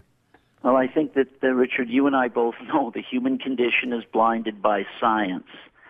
So there, the cover-up that's been done on the true level of technology available to the major militaries and certain drug cartels, people don't really realize it. But let's remember U.S. Defense Secretary William Cohen in 1997 quote said they can alter climate, set off earthquakes, volcanoes remotely through the use of electronic magnetic waves. So he, the Secretary of Defense Cohen said they've got the ability to do it and they can do it with a cell phone.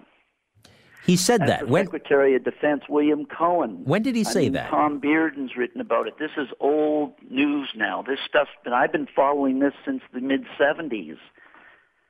The, Co- uh, they equal terrorism using scalar electromagnetic weapons, and CNN's had hurricanes do button hooks, and they've shown it on TV. So it hasn't been totally hidden. But I mean, you know, the, uh, Skolnick and I both wrote about it, and we called it the Harpicane and the Harpaquake. And um, they, this technology comes out of Tesla research and harnessing the difference between the uh, north and south magnetic pole flux. Mag- it's magnetic. It's power driven through the magnetic differences, the difference between the north and the south poles. They harness that energy, and it has tremendous ability. And there were people who we met who said they could blast sand traps off the moons of Saturn. Well, there there were So some this rather technology exists, and it took out the two space shuttles, and it took out world, it took out the World Trade Center. Well, yeah, I've had that conversation with Dr. Judy Wood, the, the, the possibility that the World Trade Center towers So, were brought down know, by directed energy. But let me ask you, scenes. but there, there, uh, the, granted, there were some rather unusual things, I'm told, going on uh, in in Haiti. Uh, the idea that we have an earthquake that the with the epicenter uh, uh, in uh, Port-au-Prince, and it's uh, I believe it was about five miles down, and yet here we have a tiny island nation. It caused no tsunami. One would expect with an earthquake like that, you'd have an accompanying tsunami. Would that be a signature of a of a, a scalar type directed energy weapon in causing an earthquake? There'd be no accompanying tsunami. It could be, but it doesn't necessarily isn't necessary and sufficient though. I mean, there were there's other measurements that are obvious that um, uh, when you take a look at the system that was set up to protect the continent from hurricanes in the last year, if you recall, a hurricane was came at the United States and it rolled up the coast and went up and hit the Maritimes. So it, it has a defense system there in place, which now has been attacked. Uh, in other words, this technology can not only be used to cause uh, hurricanes, tsunamis, earthquakes, like in Haiti, but it can also be used shields. to defend the nation. So, defend the nation. so this is how wars are being fought right now. Then you're saying with scalar technology, the the, the, the the Russians or the Chinese or whomever are launching scalar attacks against the U.S. and then they're reciprocating. That's right, exactly. But the thing is this, I don't think it's any nation. They- They're not sure who it is. It's a drug cartel can do it now. A drug cartel would have uh, such technology at has its the money disposal. now to hire that act to, to buy time on that equipment. Uh, what are what are some of the other signatures of? Uh, uh, do we know of of um, a an artif- if I can use the word artificial earthquake? If in fact that's what happened in Haiti, what were some of the other mysterious things that would would, would sort of lead one to believe that, that it was caused by a directed energy weapon? Well, they've been playing around with the weapon around, and it's been seen in the sky now more and more. And um, there's been uh, dust clouds in the sky and HAARP clouds in the sky. And uh, so it's it's like they've been firing it off. So there you are know what I mean. so there's a They've been- signature. you're saying They've There's- been firing it. The other thing, interesting thing, was that uh, that uh, so close to the Dominican Republic border, and yet there was absolutely no damage in the Dominican Republic. Would that be another? Exactly. That would be another well, signature. look how surgical it was uh, uh, at the World Trade Center.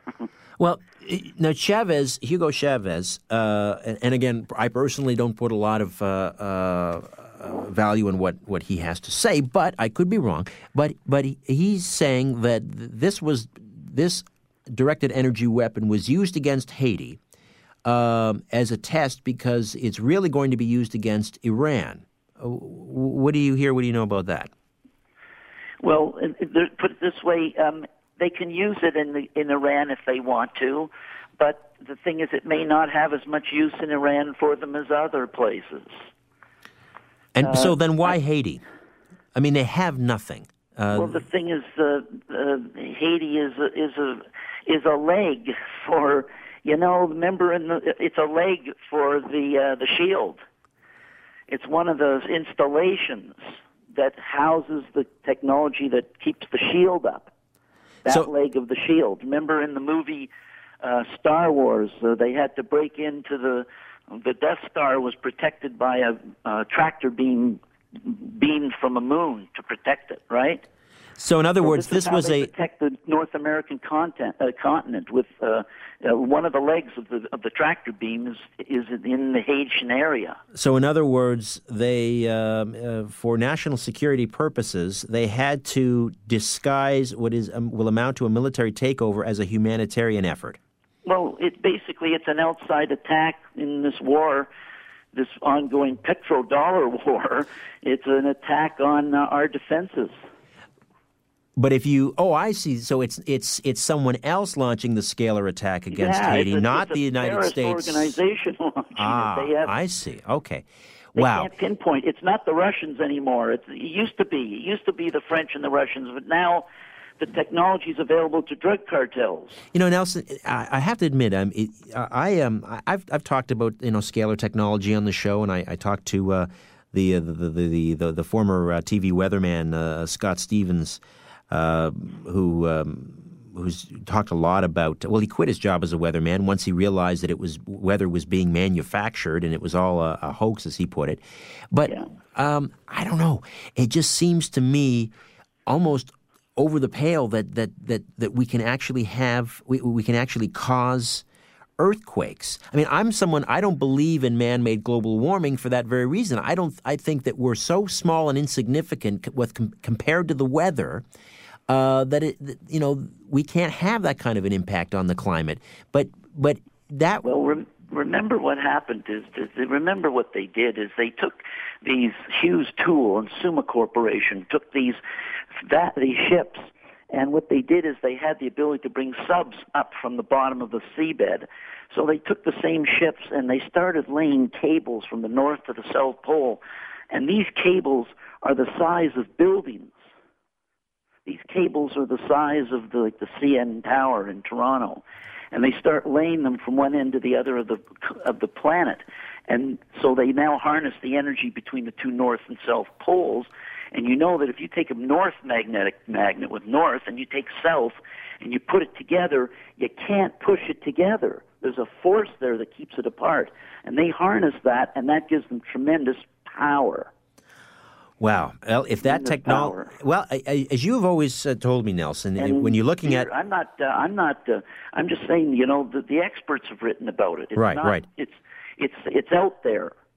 Well, People behind the scenes have talked about it, and the experts are talked have talked about it. So it's it's it's it's everybody knows it except the the masses. Well, the, the thing that you've always sort of drilled into my head over the years is when, when you're asking if something, uh, you know, was a conspiracy or whether it actually happened that way, you say, number one, uh, you know, do they have the technology at their disposal? Um, and you're saying in this case, yes, they do, uh, whoever I, they I'm may be. Defense Secretary William Cohen and a and a host of other experts say they do. That's a frightening, frightening uh, uh, prospect, I have to say. If uh, if uh, someone like a drug uh, cartel has at its disposal the capability of causing a, uh, a an earthquake or a or a hurricane, uh, all uh, all bets are off, and and uh, all the rules of war uh, you can just throw those out the window. Listen, Nelson, uh, always appreciate you uh, you uh, participating in the program. How can people listen to uh, to Shock Talk? Just go to www.cloakanddagger.ca, or of course, fortunately, we have a safe haven in Germany, Deutschland, www.cloakanddagger.de. And uh, we covered this week the story of, we called it the Haiti Harpaquake, Piercing, O Prince, O Power, O Air. Ah, all right. Always, uh, a poet Uh, we can add that to uh, your many credits. Nelson, thank lot, you. Richard. All right, my friend. All right, back next week with a uh, rather unusual remote viewing experiment right here in the studio. Check my website for more details, richardsyrett.com. Dan Ellison, thank you for your capable work as always. Victor Viggiani and uh, Stephen Bassett, thank you to them.